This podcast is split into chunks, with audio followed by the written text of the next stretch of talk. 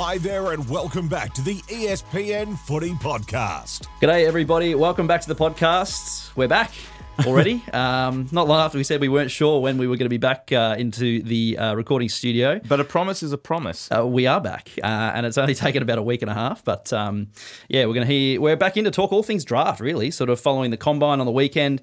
Might also touch on some other player movement stuff, uh, some other bits and pieces. I'm Matt Walsh. I've got Jake Michaels as always, and Jasper Chellappah has uh, jumped into the studio after a busy weekend, mate. It's Yeah. um, it's what do we call it? AFL Christmas, Easter. Well, it's the season of The hope presents now. you're, you're unwrapping presents soon if you're a footy club. So the season of hope's a good one. Yeah, I think. Well, clearly, I mean, one team, one supporter base is celebrating, and we'll celebrate until round one next year, probably longer. But um, the other seventeen, it's like, how do we get better? How Yeah. can we be that team next year? And the attention, it's crazy how quick the attention shifts to to uh, draft and trade period and free agency and all Well, that sort of stuff. As you say, for these bottom ten teams, they've been they've had the attention shifted for some time. But you're right. When the grand final finishes, it seems so immediate. But a lot of these clubs have had well, clubs have Mm. had, had their eye on youngsters for months and months and months, possibly even years. Um, but uh, the footy public, the attention turns uh, pretty quickly as well. So we've got a fair bit to get into. Firstly, Mm. good to have you guys uh, in the studio for this. We did this before most pods, but it's going to be a little bit different today because I guess there's been no, technically no footy, well, no men's footy at the very least. Uh, something you noticed from Combine weekend, Jake? Yeah, so uh, Jasper and I were at the, com- the AFL Combine uh, over the weekend, and it's um, yeah, it's a it's quite a, an experience what you you take out of it and what you get to see. Um, I guess to the point of everything moving on so quickly, we are at the MCG on Friday uh, Friday morning, and just had a look out onto the ground, and already the cricket wickets are in on the on the ground. And you can just see the faded Collingwood and Brisbane logos in the grass. It's like it, it's it's a distant memory. It's hard to believe that it was only six at that point, only six days earlier.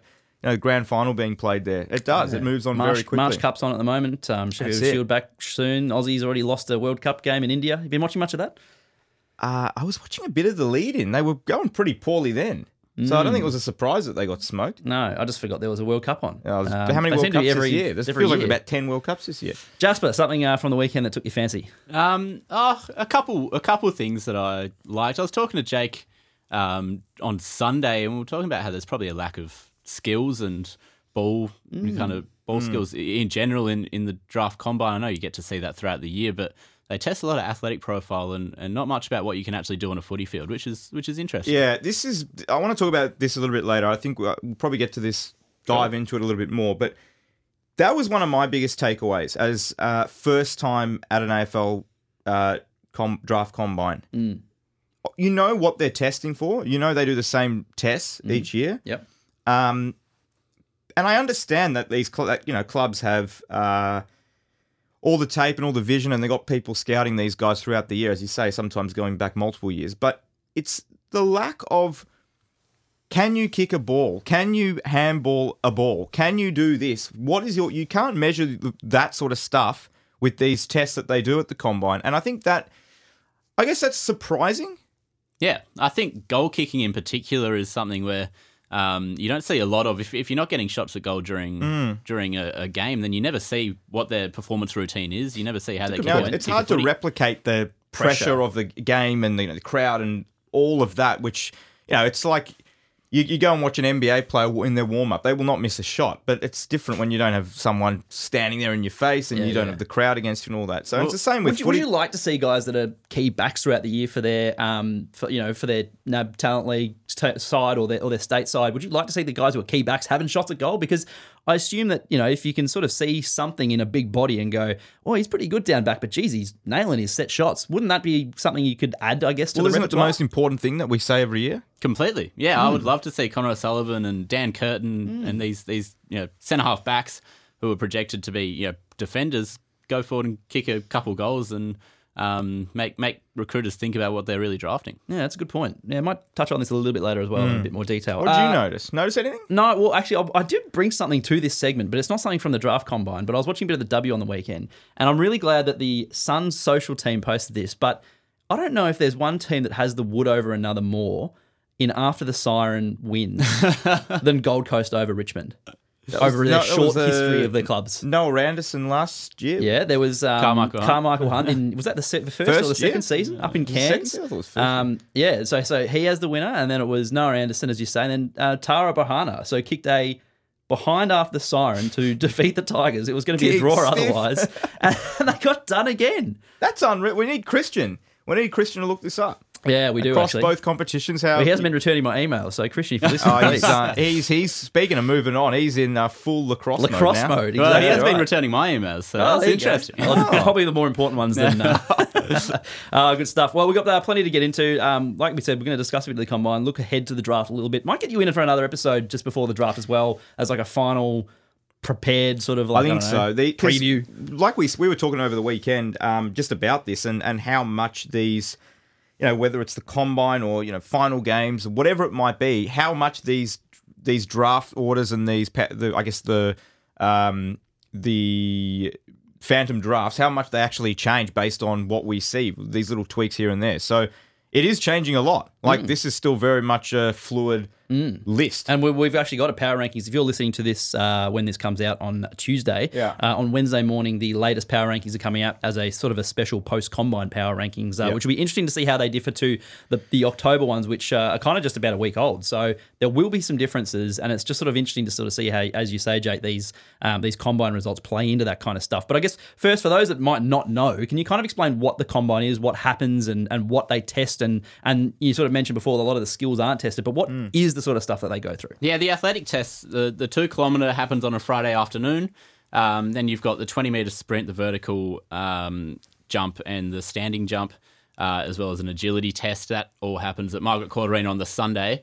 So those are the athletic tests. I think that's kind of a side dish to what the clubs are really there for, and that's to eyeball the prospects, actually get them in a room, Yeah. have proper, genuine chats with them, and, Yeah. and understand the type of player they're going to bring into their club. I think you can learn a lot from those interactions, those one-on-one interactions. I mean, we, we talk about this all the time in, in in other senses. Like if we're you know interviewing someone for a job or whatever it might be, you get a, a much better sense of who they are instead of looking at their resume, for instance, which is what these guys or these clubs would do, looking at the vision. You get a much better sense of actually just chatting to them one-on-one, like cultural fit, all that kind of stuff. And so I see what you mean about that. Um, Well, that's exactly it. And I, I imagine, not that I'm a club recruiter by any means, but I imagine if you gave the clubs a choice between you get to you get the data of what a player will do with these five tests. That's the other thing. There's only five. There's not 50 tests that they're doing. Mm. Or you get them in the room for five, ten minutes to actually Oh, yeah, talk to them. yeah. They'll take this. They take the one-on-one interaction. yeah. I think the other stuff is a bonus, or it might confirm what you already know, or it might raise a query, but I don't think it's going to change that much. And you might disagree, but I, I don't imagine it's going to be like, wow, this guy absolutely stunk at this, and that's going to, he's fallen off our radar now. I don't think that would happen too often. That's exactly right. I think we saw Zane Duursma probably didn't perform to people's expectations in a couple of the tests, but on on field he is as, as quick and evasive as, as anyone in the draft pool, and that won't deter any clubs from from picking up in the top three. It's interesting. So is is the combine as an event, um, you know, outside of these sort of interview processes, is the combine relied upon in as much these days as it has been in previous years? Given we do see a lot of these kids, you know, on in televised matches and you can sort of go back and watch their entire season if you want to. I know, you know, there might have been 10, 15, 20 years ago. You're lucky to see any of these games televised at all. But now that we are seeing a lot, are these kind of combine tests, as you say with the Duursma example, as relied upon? No, I don't, I don't think so. A few of the, the guys who may be a possible rookie selection or late draft selection, I think they can do their chances, you know, no harm at all by, by performing really strongly. But if you're a top 20, top 30 prospect, mm-hmm. I think, you know, you've got the runs on the board already and, and clubs know what you're bringing to the table. So I guess we should go through a few of these results just to sort of let the listeners know uh, who we're dealing with and who we're talking about Yeah. a lot of these times. And Just quickly, what's your 2K uh, best? jeez, if I can make it to two Ks, it's pretty good. I'm a short burst kind of guy, Jake. Oh, what's your 20 meter? My 20 meter. That's a great question. Should we go out and do this? All right. This could Well, here's, next- here's one. If you were so there were 61 guys that competed in the uh, in the national. Could I combine. come So this is the other thing. So there's the national combine, then there's the state combines, Mm. which are done in each state on the same day, and then there's the AFLW Yes. combine as well. So on the Sunday, they actually got about what was about 200 players testing over the Yeah. cour- over the um, the three different combines there. Um, but back to yes, could you not come last That's a great question. The ego in me says, yeah, I could I could come 60th or, or, or you know 199th or whatever. 100%. You reckon? 100%. Yeah, you're very confident in this no kind of stuff though. But you, you you're really hot on your 100 meter sprint time as well. This is this Yeah. is terrible listening for yeah. 60 meter sprint. 60 You- is my prime So, distance. so do you, what do you reckon your 20 meter split could be? Um, I don't know, but I but I guarantee it wouldn't be last. No way. So Jake's running a marathon on, on this weekend, so I think this is why he's so interested in these numbers and you? this kind of stuff. Yeah, I am. Yeah. This is dreadful listening. this is terrible. He's he challenges every new employee to a race at one point as well. Poor Oh. old Alex, our video guy, he um actually pinged his hamstring racing No. Jake after a, a few too many jars. Would you believe? Yeah, he did. So anyway, we'll move on. Uh, but yes, the twenty meter sprint. So that's one of them. What are the kind of the standout names and numbers? Because I know there are a couple of really big guys that put in some really good times. I, I love this because you're talking about thinking that you can win a 20 meter sprint. There, there's a 205 centimeter big ruckman from South Australia, Taylor Goad, who ran a sub three second. It's hard to compare um, times when you don't really know what that means, but to put it in perspective, Aiden O'Driscoll took that out, the um, brother of Nathan and Emma from Fremantle. He took that out in a time of 2.87 seconds. So to be a sub three second, 2.97 second guy as a 205 centimeter ruckman is incredible. Yeah, and you you know you get all the numbers, but your eyes, the your eyes confirm it. You don't need the quick. digits to come up, and you see him. Um, yeah, I, I actually went down and, and kind of sat for a little bit behind where they were taking off, and it's those first two or three steps, which is very, you know, it's not like what we see in in ruckman in the game um, at all. So probably the mo- one of the most impressive um, parts of the whole combine, I reckon. So Yeah. yeah, sorry, go on.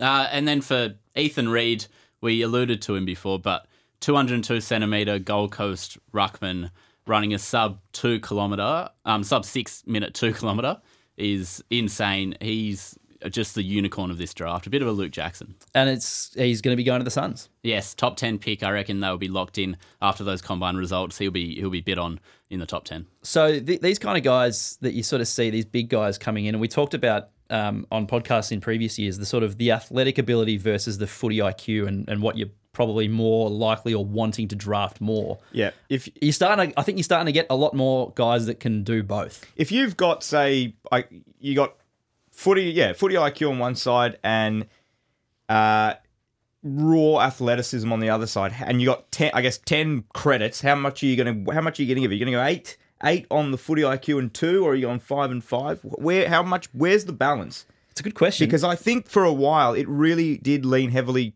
to athleticism and the footy IQ got neglected oh, well, and- we'll and- teach them, or yeah, we'll do and this, we but- and we've seen it with a lot of players. You know, someone like someone was just talking about Brody Mihocek, a player who just did not did not perform at the when he was at the combine. You know, we we were sitting there and Sam Mitchell, Hawthorn coach, was you know not far from where we were. And I thought, gee, he's someone that would have just be, he wouldn't have excelled at a combine. would you have beaten his 20 meter sprint Oh, I reckon I might have. Maybe not his uh, his left and right foot kicking, but no, he he is not someone that would have excelled in that environment mm-hmm. as an eighteen year old. But you've been watching these guys. Are these the kind of guys now where you look at these big athletic, especially ruckman types, but they do have the footy IQ as well? Yeah, well, Ethan Read, in of itself, he doesn't need the athletic profile to be a, a draftable player. He he uses the ball beautifully, kicks off both feet. He has soft hands in the ruck, and he can mark the ball. So to be that that height and also play across all three areas of the ground um, is al- is already like really impressive. I think just add- adding that athletic profile makes him, you know, possibly a, a really damaging player, like like a Mark Blicavs has been for Geelong over the last decade. just quickly, the two K, um, it's an interesting distance. It's a, it's for people that run, whether you run short distance or long distance. Um, it's one of the more difficult runs to do because it's it's almost a flat out the whole time, but it's long enough where you gasp by the end of it. Hmm. Why the two K? What makes the two K something that clubs want to see? Why not one K? Why not three? Why not four hundred meters? What makes the two K? because it doesn't necessarily translate to oh if you're good at running a 2k you're going to be a great footy player why the 2k do we do we know that I I think it's mostly because it, it translates to what they do at, at Clubland. A lot of what their their initial tests on day one of, of preseason has gone down from a five kilometer or a three kilometer to a two k or repeated one k sprints. Yeah. sprints. But I I think it, it just aligns more with what clubs do in their preseasons. It's Hmm. a bit different as well compared to, you know, you go back 25, 30 years when interchanges weren't really used. Uh, and then there was the thinking of getting more players on. And these sports scientists they have a club, they they have these timers on these players because they're wearing these tracking things, and they say you got to come off after this. So probably 2K, you know, per per midfielder's, you know, I guess time of exertion, that's probably about it. You know, up and back a few times, up and back a few times, at a few contests, and then you're off for a bit of a rest. So maybe that's kind of part of the thinking as well. Um, the agility test is a really interesting one as well. So can you kind of, I guess you two were there and saw it. Can you run us through what that entails and and someone so, like as someone who's um, you know just a, a layman, what sort of I don't know agility, what sort of Well, it's quickness just- of feet is it? Is it is it just a, a comp- like a running around bollards? Uh, it's it's exactly that, really. Um, it's about I think what were the fastest ones around seven Eight point one five seven seconds. So Lance Okay, Collard. Yeah, so it's it's exactly that. It's I think there were five uh, posts or bollards, and yeah, the players basically have to weave around them in a certain formation. Yep. and then cross the cross the finish line. Um, and I think it's exactly that. It's just it's measuring. To be honest, I almost think there's something in there's more to be taken out of that than a quick sprint. I, I find that is I don't know, looking at someone like someone like Bobby Hill in the grand final, his evasiveness, his ability to just hit that quick step, it's so difficult to defend that.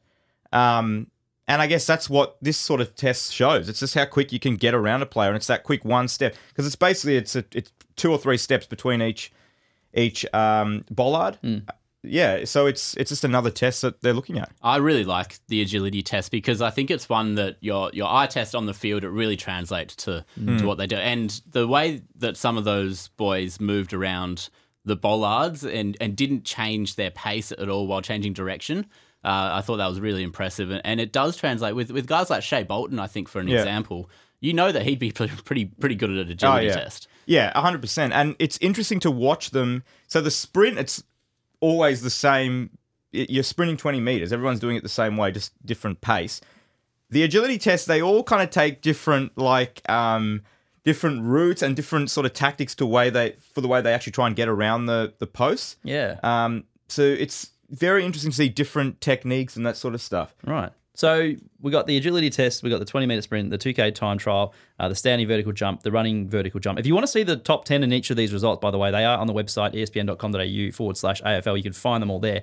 I guess, I mean, the takeaway that I'm looking at this, just from looking at the names on the list, is there's a few names that pop up a few times. But what were your main takeaways, I guess, from the overall testing period and, and names that might have surprised or have dis- not disappointed, but surprised, you know, in a in a in a in a way that you didn't expect, or is Or it- disappointed. or disappointed. I mean, yeah, let's put it out there. Um, anything that really took your fancy? Uh, there's a crop of WA boys that I thought really elevated their standing in this pool. And we'll start with Lance Collard, who um, you alluded to before. He took out the agility test. He's a small forward with goal now. He kicked um, bags of five goals in two WAFL Colts finals. So he has, you know, he, he's also a very, Big very good well. player. Yeah. Um, he was fourth in the 20 meter sprint with a 2.92, and he had a fantastic 2K time trial as well for a small forward with 632. I thought he he looked really good running he looked that. great. He looked really He good. didn't blow up at all. He he looked really strong and has a really good stride.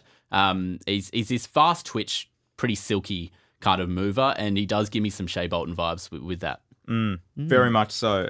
I must admit, didn't don't know a huge amount about a lot of these guys um, until we get to about this point of the year. With Yeah. our focus, I guess, just being on the on the footy. Um, but yeah, he was he was massively impressive in his uh, in his testing, and as you say, just exactly that. It's it's Shai Bolton. It's the way he moves. It's just that same. You just look at his legs. It's the way he moves and the speed and the quickness and that agility. It's exactly the same. Uh, another name there that, that is familiar, and you mentioned him before, is Aidan O'Driscoll. Is he WA boy as well? Yeah, he is. So yeah, brother of um, Freo's Nathan and Emma. But Do you like the sibling rule? Siblings, uh, if, if they like the father son, if you if your siblings are playing somewhere, you might be able to get them across the line. Well, there was a bit of talk about that with uh, the Dersmers. The Dersmans. Dersmans, yeah, Yes, they- could they- end up at uh, well the Bombers maybe. Well, they potentially. put that firmly on the agenda. We might talk about Zane a little bit later on. Aiden O'Driscoll just dominated that 20 metre sprint. And I think the um, AFL Academy coaches who were around and helping out, they knew that he would be one to, to watch. They were really egging him on to, to produce good times. You get three attempts at it. Yeah, so right. yeah, he was he was around the mark each time and it was really consistent throughout. And he, he looks like a real real athlete. Where where's his position? Is he is he going to be a forward? No, he's he's an outside kind of a wingman type. Right. He's he's a bit small. Strong he's runner. probably 177 centimeters. Wow, Yeah. okay. Had a really good 2K time trial as well. Um, I I wasn't sure if he was going to be draftable before this. Wow. Uh, he- So that that he- speaks to the to the. This is what I was saying earlier. It's like how much can it possibly um, alter your thoughts on a particular player? And maybe it depends on the player, but he's certainly one that has has altered your views. No, he's probably on the precipice of a top 50, and we probably expect about 50 to 55 draft picks to be taken. So I think he's right in that frame. Would it be rare for the player for the person to that sets the fastest time in the twenty meter to not be drafted? Uh, yeah, it, it has happened before. We saw, well, I, I showed you, I think the top seven times included a guy like Jack Watts, but it also included a guy like Joel Wilkinson, I think leads the 20 meter time Yeah. sprint. Yeah. Um, There you go. Um, yeah. So I guess That is qu- just quickly. That is pretty crazy though. The Jack Watts thing. Yeah. So this is this is what? How many years? Fifteen years or something like that? yeah, I think the the Maybe latest since- one was 2008. Yeah. And it was like he was sixth or seventh on the list. Jack Watts. Jack Watts. yes. You would have given me a thousand guesses. I wouldn't have picked Jack And, Watts. and it helps the hype really snowball when you see great combine results combined with a good Hunt- well, season. exactly, yeah. And and that that might have been the factor for taking Jack Watts over Nic Naitanui. Mm. So I guess you know talking about him specifically, but more broadly, how has your thinking changed after this? We talked, or we're going to tease the the power rankings, the post combine power mm. rankings. But do you anticipate many changes? I think three or four boys. There is a real cluster around that twenty to forty range. I think three or four boys really elevated their standing, and we'll see them in the top thirty tomorrow. Keep an eye out. Uh, uh, I'm not. I, I don't buy into it too much. The draft combine. I'm more of a. If you're a great footballer, it doesn't matter. As as Jake probably thinks as well. Um, but I, I think that a few of these boys really did elevate their standing. few players not uh, testing. Yeah. Is there much to take? I mean, there's a Obviously few injuries and stuff. but yeah, is there much to take away from that? Or I guess if you're a player that's kind of guaranteed to be picked, is there anything to gain? Well, the, you need a, a, a doctor's note, but uh, a, There are for- a few for- players I heard actually talking about doctor's notes behind. It's like, what? How'd you get your note? And that sort of stuff. Like, it's a little bit. How you going? yeah, it, it is taking the piss a little bit. I think That's so funny. Uh, but yeah, as as you mentioned, I think probably eight out of the top twelve or so didn't actually test, and that included Harley Reid, Jed Walter, Colby McKercher, which could be your top three on draft night. Yeah, uh, right. Riley Sanders, Dan Curtin, Nick Watson, and Jake. and they can't all be injured. Oh, No, well, you, wa- you depends you, what the doctor's note says. you see Nick Watson walking around in a moon boot, and Harley Reid did hyperextend his knee probably about six weeks ago now. But yeah, I think a few. Yeah, of it's them, interesting. The players that are right on the cusp of will you or will you not get drafted, they're not the ones injured. They're going for it. what are you saying? There's a I'm some- just saying, like it's a bit. What's what have you got to gain by doing Yeah, I suppose. And I understand it. Um, the other thing I wanted to ask, just quickly, both of you, your opinions on um, because these guys are drafted so young. There is obviously going to be further physical development. I know we talk about you know mental development is something you develop over time as well, but the physical development of there are a lot of these kids that either have grown into bodies young. You look at someone like Harley Reid, looks like he's got a, an 18 year old's head on a 25 year old man's body. Uh, but then there, I'm sure there are others the other way who are these, you know, might be lanky bean poles that you look at and you go, well, there's something to work with there, but you're going to have to take a bit of a punt. How often do you think these kind of combine tests you get an idea of these guys that might not be as physically ready right now, but could be in the future? Yeah, it's it's a really interesting one. I think the brother of Essendon's Zach Reid, Archer Reid, fits into that mold perfectly. And you're taking a stab in the dark by picking him up as a you know pick twenty, pick twenty five. Because he is he is an absolute beanpole. He's got athletic ability. He ran a really good 2K time trial, about 6:05, I think it was in the end. Um, but there's there's not much to go off in terms of the the physical profile. And we've seen with Zach Reid, you you try and pump these boys up and, and get them into the gym and, and build body mass. And these stress fractures happen Yep. in your foot and your back and stuff like that. So it is a bit of a stab in the dark.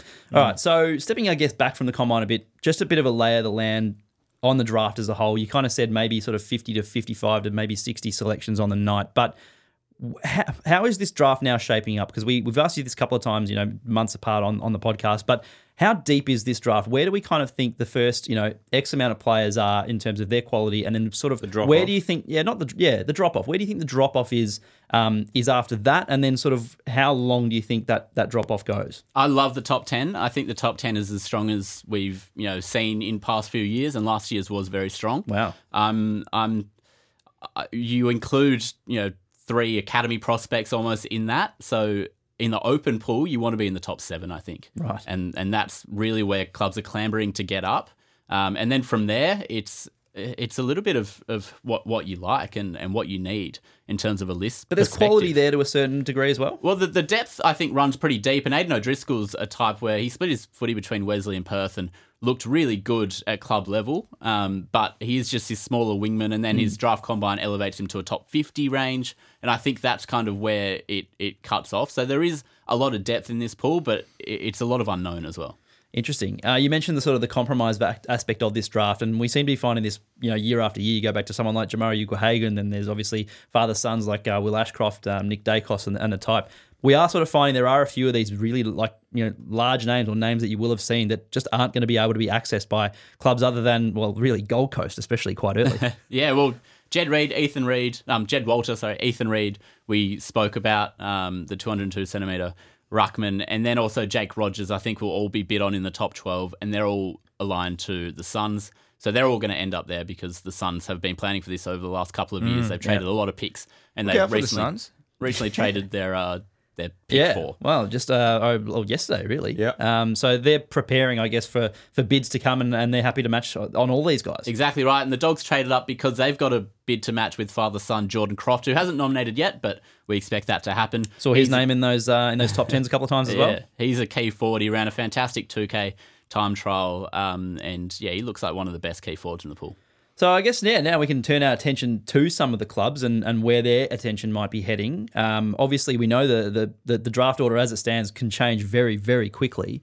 Uh, but where do you think the, this this top end talent's going to go, and, and who's going to? Um, well, I guess where these clubs are going to pick their first uh, selections. Well, starting at the top, Harley Reid reiterated his commitment to play absolutely anywhere, which is a great result for West Coast because it keeps their options open. They Hmm. Bit of a got- change tune in recent months. Well- you think someone's got in his ear? I think so. In in the first probably three or four months of the year, whenever you heard him speak, or the rumours Mm. would probably snowball that um, he wanted to stay in Victoria. He's not a Melbourne kid. He's a he's a Victorian country kid from Tongala, but um, you know. That's probably opened his eyes, and he's realised that he probably needs to be going anywhere in a national competition. And he's resigned to the fact that West Coast can pick him at pick one, and he's happy to do that. Yeah, great. And, and I like obviously a bit, you know the big story early in the year was with Jason Horne-Francis and his move um, back to South Australia. How if you're entering the draft, you as you say, you've got to be fully prepared to go wherever you get picked. Completely agree. yeah, Like you can't say I want to. You can't be like I want to be a AFL player, In but this- I'm only going to play in these these states. Yeah, I don't think a kid like Aiden O'Driscoll will be complaining where he gets drafted. Yeah. yeah. Well, that's the thing. I, and again, it's kind of where you are. It's all about that kind of. If you're pick 50, you're just happy to go anywhere. But if you're pick one or two, you're thinking, well, I, don't, I want to go here. I don't cor- want to play for this Correct club. me if I'm wrong, but I think the, the next CBA has, um, well, you can, you can call it the Horne-Francis rule, but I think that the rookie contracts It are needs- going to be extended. It has to be of long. Yeah, it has to be longer. Um, Um, yeah. Because clubs, uh, particularly up the top end, clubs are investing an enormous amount. You know, we see play, we see a 25 year old gun player, and they say, "Oh, that'll be a that might get you a late first rounder." It's like, gee, we put a lot of we put a lot of strength in these draft picks, and if they walk out on you after a year or two, it's not good. Uh, North Melbourne. I mean, you look at these two clubs in particular, just flip flop their their standings in the last couple of weeks uh, a couple of times, and now that uh, Ben McKay is going to be on the move, well, you more than likely, uh, it opens up a, a hole in, in key defence. And one of the guys that you mentioned is actually a West Australian who could actually fill that hole. And so there could be this situation where you've got um, the the country Victoria guy going to, to the West Coast um, to play for the Coast. Eagles. For goodness. The Gold Coast. to, to play for the Eagles, and then you've got the WA guy coming back to North Melbourne. Um, is it likely that you might see someone like Dan Curtin taken by the Roos? Yeah, I think so. And he hit all the right notes, um, talking about Clarko, Yeah, talking about moving to Melbourne. So all of that stuff I think is is really good and will embolden North Melbourne to pick him. They desperately need a key defender, and I think Dan Curtin's in that top handful at the very top where um, you're, you're taking best available as well, depending on their draft board. So I think with McKay out the door, North will likely take Curtin with pick two or 3 if they do get that compensation, which we expect. Yep. Um, and they've also been heavily linked to Colby McKercher, the speedy midfielder from Tasmania. There's no go home factor there, at least for the first four or five years True. and with some his of the career. and with some of the players that we saw um, this year for the Roos, is there is there a bit to get excited about in the next sort of two or three years for what the Kangaroos can start to do? Oh, completely. Uh, Harry Sheezel won their best and fairest.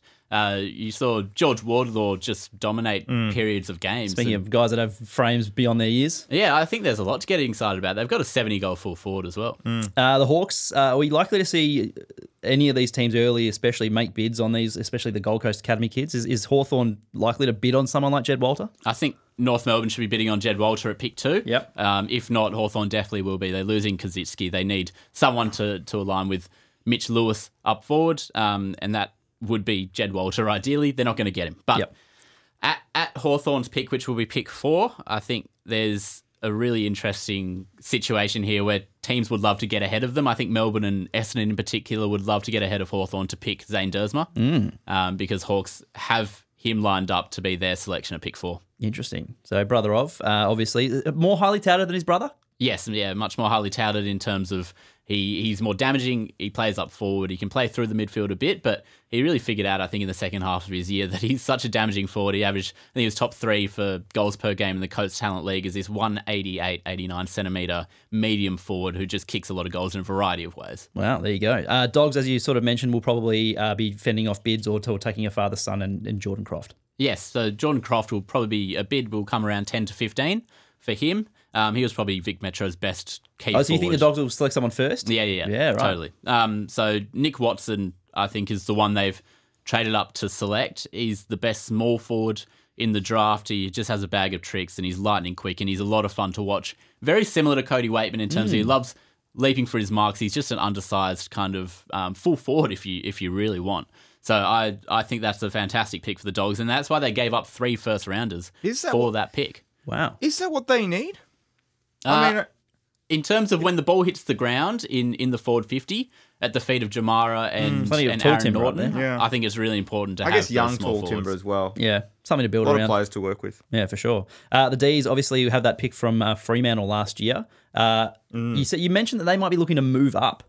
They've They- got the capital to do it. They're desperate to accumulate the picks to move up. And Fremantle, this is their spot from the Luke Jackson trade, which is a great result for Melbourne to Mm. Big get time. to get pick five. Um, so they've got their first, their future first as well. So they've got those three picks. If they could bundle their um, first, which is around 16, and also their future first for, say, Gold Coast pick 10, Mm. I think uh, a package of 10 and 5 would be really interesting for a club to consider, like North Melbourne with their compensation pick, if they wanted to move back and have those two really good picks. There you go. Uh, the Giants then have a, a selection. Then the Cats and, and the Dons are, are these sort of teams that would have an idea of who they, who they want to be drafting. You sort of said there was a, a strong top ten, and this is kind of those three picks are going to be the next three in that line. There isn't much buzz about it yet, but I expect the Giants to be really into Connor O'Sullivan, the key defender. He's from Albury, so he's a New South Wales boy. They've been drafting Vic country kids or country kids in general because the go home factor isn't as strong. Yep. They feel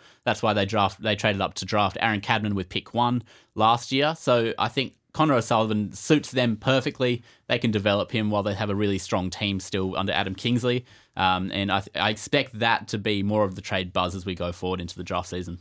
Cats and the Dons moving down. Well, Any thoughts? They're a bit of bit of the mercy of those above them. If, if hmm. the D's don't move, I think Riley Sanders is right in their ballpark. But the Cats would love to get Riley Sanders, the premier inside midfielder in this draft. I think that works perfectly for them. Um, he's a Tasmanian boy who's been boarding at Melbourne Grammar. He plays for the Sandy Dragons.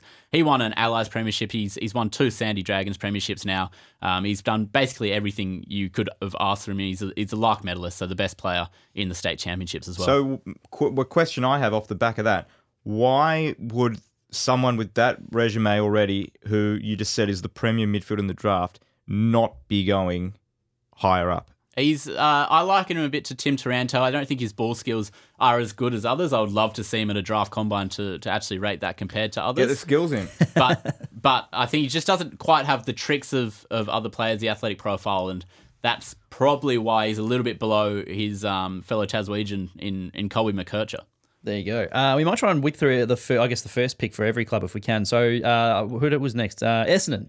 Yeah, I think the Dons are at the mercy of a lot of those Yeah. above them. They're interested in Zane Duursma and trading up like the D's are to get ahead of Hawthorn to, to take Duursma and pair him with his brother, who's likely, Xavier's likely to, to go to the Dons in the trade period.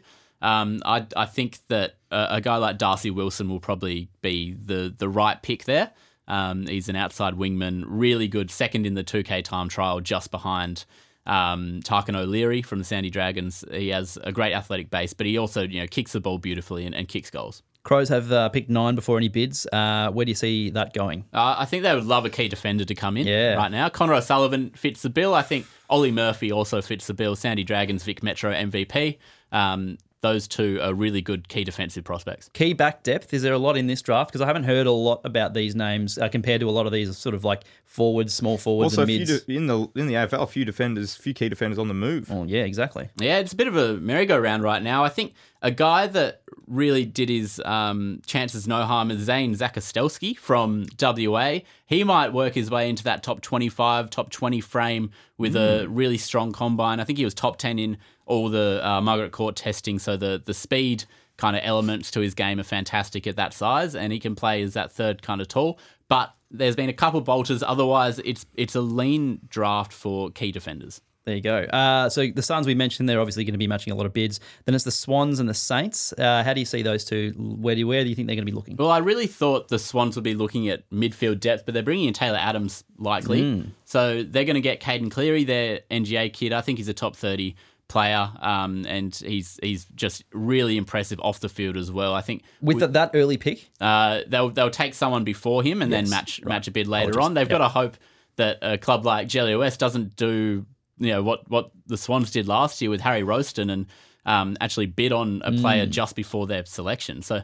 It, it's a bit of mind games in that regard, but I think they'll be taking um, probably a, a key forward with like a Nate Caddy or something like that, if if available, Yep. um, because that's really where they need their depth. uh, Saints were next. Yeah, St Kilda would love some speed. Yes. I think uh, Caleb Windsor fits the bill. He was second or third in the 20 meter sprint. Um, on the edge of packs, he just bursts away like no one else, and he can run like the wind. Uh, D's we've mentioned, North we've mentioned, Giants we've mentioned, Blues. Uh, 16 before any bids. That's their first pick. Well, I think a small forward might be where they where they look. They would have loved um, Lachie Schultz, I think, to come over from Fremantle. We But- would have. Jack Ginnivan. Ginnivan. Well, I mean, if you ask some some people in our office, they're very high on uh, both Durdin and Motlop. Um, Existing Blues. existing, yes. Um, but is there potential to go one better with the pick sixteen? Well, Jack Callanan and Jack Deline have kicked a lot of goals for their respective sides. Callanan's a Tasmanian, um, who I think is probably in that top 30 to 40 frame. And then Jack Deline uh, averaged the most goals per game in the sample under 18s as a small forward. I also think Carlton could look to bring in a ruckman if they don't think Alex Mirkov will, will make it. And Taylor Goad, Mitch Edwards, and Will Green are all around the mark there. Goad, of course, one of those names that we saw pop up very highly in those combine results. Uh, who else we got? Gold Coast after that? No. Collingwood. Collingwood, pick 18, obviously before any bids and any uh, movement. This will be shipped out for Lachie Schultz, I expect. Yes. um, as it stands, they're they're in a position where they've gone to the draft a lot over the last few years while still developing a really good premiership list. Uh, I think they can take best available around that mark. I think Koltyn Tholstrup would fit their Around that culture 36 perfectly. ish when their second pick is. Well, uh, that would be their their first Oh, the first rounder. if they hold on to it, yep. But uh, around thirty six, uh, you'd have to I'd have to have a think about it because there's a little bit to, to work through there. Interesting stuff. Any clubs we've missed? I'm just trying to go through that list, but I think we're, we're I think we've hit it's the mark. Oh, Frio? Yeah, Frio we mentioned. Yeah. Goodness, this is uh, Well, good yeah. podcasting on the run here. Fremantle traded into next year's draft. They're going to have a look at Logan McDonald next year, I think. Um, so by WA doing boy? that, they've got Port Adelaide's future first. They've got their first, obviously, and then they will have their 2025 first rounder as well. So those three Plus could Lachie be Schultz, up. whatever they can get in for him, whether Yeah, it's this exactly or next. right. If they do trade for that pick 19 from the Pies, I think Koltyn Tholstrup would suit them perfectly. He's he's a great culture man. He's Hmm. he's this future cult figure, I think. Um, and he had a great combine, great agility test. He was second in the agility test and um, a good 2K as well. we always um, we always will do sort of grade grading after the whole all the player movement and everything like that. Which club do you anticipate is going to get EA plus? Oh, Essendon always wins this this time of year. No, and so once everything's said and done, which which club do you imagine will be the one that we say, yep, they have nailed the off season? Uh, North Melbourne, I don't think can go wrong from you know from the moment Ben McKay decided he was leaving. I think they're in a fantastic position to to nail two picks in the top three and really set themselves up to actually you know start moving up the ladder because it's been a long drawn out rebuild, but Yep. they've actually accumulated really good talent. Could look could look at the Roos in yeah, I guess twenty four months and think, gee, they got six I genuine A In, in as little time as possible, your thoughts on free agency compensation at its current um, stance? in terms of should should it exist? Yeah, or how generous or, not generous it is for. Look, it's a tough question because I, do, I don't love it. I don't really want to see it, but at the same time, I feel like you need it. to avoid, I guess, max mass exodus from. Well, exactly, and we've, and we've seen it. Um, Yeah. And it's the, the whole idea with, with the league is you want it to be as even and, and as fair as possible. And you can argue it in its current form, it kind of is. You look at the bottom four from um, this year, and they were all top four teams. You know, going back eight nine years. It just takes a bit of time for the cycle to Yeah. come around again. Uh, I think I think I think it needs to stay, but how what we give the, the the compensation and the value for certain players sometimes I think is considerably off the mark. Interesting. Uh, before we move on, just uh, your man Ari Schoenmaker had a bit to say about him over the time. How do you sort of see his uh, draft prospects coming up in the next few? I yeah, I drafted him in the first round. I think we, we saw him on the longest kick. He didn't quite get onto a couple, but he has Yeah. an incredible boot on him. He, he averages six more kicks per game than anyone else in the Coates Talent League over the year. Um, he's it's 194 centimeter, uh, third tall, who who's played on the wing and, and has a really good aerobic base as well. Where's Um, he likely to wind up? I I think he's probably a second rounder at this point in time. He's done really well to turn his season, Season around. around. He's actually he's launched from a very low base where he got a 10 game suspension. He played in the Tasmanian State League through the first half of the year. He came back to um, you know the the Coates Talent League. In his first game, he had 237 Super Coach points and was you know brought into the Allies squad by Mark McVeigh immediately. so his his rise has been really good and his professionalism has improved leaps and bounds. It's going to be interesting to see. Obviously, the ta- you know we're still a while away from Tassie entering the competition, but as we get closer, it's going to be interesting to see how clubs go about whether they want to touch the kids from Tasmania, knowing Yeah. that they could potentially. There's a go home factor yeah, all of a sudden. you know, it's fine when it's It's a great point. So it's. But even these guys, you're putting, you might be putting five, six, seven years of development into them, and then they might turn around once they're, Yep. you know, entering their, you know, quote unquote peak. And we've talked to Christian on the podcast about when players enter their peak, um, and it's this this draft crop really, Mm. um, and they might turn around and sort of say, well, I want to go and play play in Hobart. Yeah, I'd, I'd posit the the money being thrown at them to be marquee signings Big time. from Tasmania to to be the face of their new footy club. I think would be yeah really turn heads.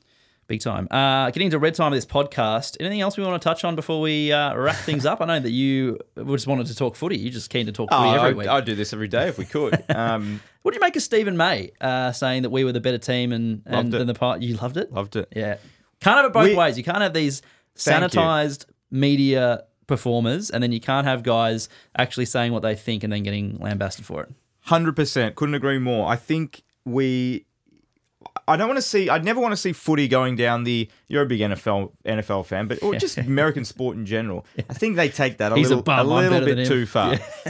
but we can also get rid of some of the generic garbage as well, and just be honest with what we think. And I love the honesty from him, and I don't necessarily think he's wildly off the mark. Well, we were kind of saying, I don't know what your thoughts are, but we were sort of saying in that lead up to that qualifying final, the winner of this game probably, wins the flag. Probably does, and in the end they did. And like we say, if uh, not to take away from Collingwood, they've they well and truly won the flag. Yeah. But you don't luck yourself Yes. into a premiership. no, but you, if that game does go another way, and if they do nail a couple of chances, then maybe it is. And it's it's not so much a sliding door moment, but it is amazing how a game, a kick, a quarter, a decision, all these things create the legacy in history.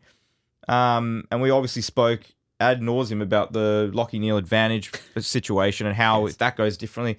You know, it's, Melbourne could be in the midst right now of a dynasty. Instead, they've had you know all week with the Clayton Oliver storyline circulating. What's going on with Melbourne? Um, yeah, it's it's interesting how all this sort of stuff plays out. But back to your original question, yeah, I, I really liked it. I would love to see more players. Um, just be honest. Speaking of, I guess Melbourne a little bit, but there's a bit of an impasse at the moment between the Cats and a star key forward who is getting old. To be fair, Tom Hawkins Well, he's 35. wants a two-year deal apparently, and only being offered one by the Cats. You talk about Melbourne. There's a club that could use a guy for a year or two. That would be absolutely perfect. They've got the Brodie Grundy money that they'll free up, which is probably about six, seven hundred thousand. They had money to give Luke Jackson. Yeah. He, he he left. I think they've got the money to give him one point eight mil over two years. But do they have a dairy farm they can offer him? well, if Tom Hawkins walks into the D's today, Are For two they years. premiership favourites? that was my question. I think they are. I think I, I tipped them for the flag this year. I think a lot anyway. of people were confident this year. No, Yeah. what's changed? Yeah, nothing's changed. What's been added? Well, Tom they, Hawkins. they're going to lose James Harmes and James Jordan. Well, and yeah, that's- with all due that's fringe. respect- That's fringe players. Yeah, Yeah, they're with going all- to keep that core intact. Yeah. I, the, th- the question is, do you give him two years? Like, if the Cats aren't going to give him two years, I think um, whether it's Melbourne or someone else, there's a, cl- a club which would do it. Um, did you happen to see the thing I sent you on Slack this morning? The- Probably not. Oh, okay. Are we still recording? Yeah, we are still recording. no, no. I just wanted to get your thoughts on, uh, or both of your thoughts on players traded out since 2017, right? Oh, I did see this. West, West Coast Eagles, Willie Rioli, Tom Hickey, and Scott Lycett. Yeah. Fremantle. The list just goes on and on and on. So Lachie Schultz, the latest. Liam Henry's obviously uh, on the on the cards this, this year. Blake Acres, Griffin Logue, Darcy Tucker, Rory Lobb, um, Adam Cerra that the previous year there. Jesse Hogan, obviously. Brad Hill, Lachie Neale. I mean, there are some like what's going on at Freo? There's a team there. It's a good team. If you talk to any Fremantle supporter, they will label Colin Young as the man behind a lot of those moves. He's the player agent of, I think, probably seventy five percent of that list. That's and interesting. A lot of those, a lot of those clients have left Fremantle in the last few years. who did who pissed Colin Young off at Freo? That's a good It's a question. great question. oh, anyway, um, what do they need to do, Freo? The culture's clearly either not right or there's a bit of uh, things going on here, but they just can't seem to hold on to these. And you know, the names on those lists, they're talented guys. I don't think that list is extraordinarily long, but I think the, the story there is West Coast being able to retain talent Yeah, is incredible. And especially And- despite the last couple of Yeah, years. that's why they should really back themselves to retain Harley Reid with a three-year contract because we just saw Luke Shuey and Shannon Hurn retire. Hmm. Those guys from SA and Victoria are, are club captains, club champions. It's a great point. Um, just a one quick thing I did notice, um, which And this was oil. That's that's uh, that segment was earlier. it's been run and done. Shout out to Sir Swamp Thing. I don't think there's someone in. Uh, I don't think there's anybody that follows football that doesn't doesn't follow uh, the great man's work on Twitter. But he posted this. I thought it was really interesting about the average age of top fi- the top five in each club's best and fairest this year. Mm-hmm. To, to your point about West Coast, though, they were the oldest of their t- 29 years of age for their the average age of their top five in their best and fairest. Yeah. Compare that with the Swans and the Dockers, 24. So I think it's a. I'm sure you can find it online, but it's a it's a really interesting list that gives you a nice gauge of we mentioned we've well, we've been talking about a long time that that drop off of talent in that that top age, and then ta- uh, topping up after. Yeah. the premiership and thinking, oh, we can go one more, we can go one more, and Yeah. and the guys that are obviously have retired this year. Um, but you look at the the top.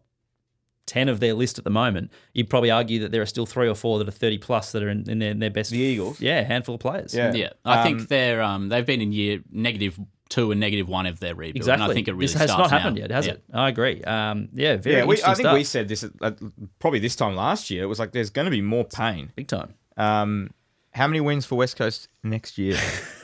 I think yeah, four or five. October. Uh, I, what did I say last year? Seven. you said you said they'll get seven at home, and then whatever they get on the road. Finals bound. wow. Um, yeah, it's a good point. Maybe maybe four. Might scrape four. Yeah, there were, there were better signs throughout the year, uh, throughout uh, towards the end of the year. They'll probably Um, be the wooden spooners, though. You'd think. You would think. They- yeah. Yeah. hmm, who knows? Uh, anything else before we wrap things up? Till who, who know? God knows when. Um, I think that's about everything for Great. for now. Yeah, I wouldn't have picked Jake to be to be running a marathon over go. the weekend, which is fantastic. I also wouldn't have picked effort. him to be a Frank Green man. Uh, No, I'm well, not. no, no. He's a freebie man, though. and Oh, these were handed yes. out by the Walt Disney Company. Uh, I wouldn't. What are these? These set you back close to triple Six, 60 figures. bucks? Pretty. Deep. Uh, this is very good radio. Um, Shout out Frank Green. there was some free stuff around the office today. there was. Uh, what's you a- had uh, you had your, your basket out and just loading up. No, love it. Um, good stuff. So Uh, if Ju- any, if any, if any of Matt Walsh's friends get some Disney merch over the next couple of days, he's Wow. just pinched that from the I was, office. I'm holding off until uh, Christmas. young cousins and all We'll that have a sort chat of stuff. later, Matt. Uh, good stuff, Jasper. We'll get you in probably whoa, maybe a week or so before the draft. Do a, a big sort of preview again. Yeah, Thoughts? I reckon do a big uh, go through each player again, just familiarity. Names, numbers. Yeah, it does. clubs. Sometimes it does seem like the names go in one ear and out the other. yeah, I know, but it, but you're right. I think you know over the course of the year, you sort of you see or read more or hear more, and you get an idea of these kids and and uh, especially what your club's after. Yeah. It's, uh, And I got to say, your knowledge, Jasper, is off the charts of these guys, um, and and not just the top sort of five or six, but the guys that are going to go in the fifties. Like your knowledge of of the players, where they've come from, their skill set, what they're doing, even just things outside of footy is is top notch. So anyone, if you if you're not already, get on board and and um, yeah, plug your and Twitter handle. Uh, yeah, it's at Jasper C fifty three. I should probably change Jasper that. C fifty Why? three. That's What's wrong a, with it? a It's just- rhyme. Yeah, it's just, just it's too much going on. I What's the fifty three? uh, I reckon that was when I was about seven years of age. Those my two favorite numbers. There you go, five and three. Five and three, Yeah. 53. Well, you're Jay Michael's ESPN. What if you move? What if you end Yeah, up? what What's going what on happens there? to those guys of the Herald Doesn't get- Sun with Clarky Herald Sun and That's a stuff? good point. well, I can't. That's why you keep it nice and generic. Locked That's in why, life. that's why I uh, This is rubbish don't time. Come on. partake in it too often. All right, good stuff. Uh, we'll be back, uh, as I said, probably later in the year, maybe just before the draft. But until then, we'll speak to you in the next one. Listen to all the latest episodes by subscribing to the ESPN Footy Pod, wherever you get your podcasts.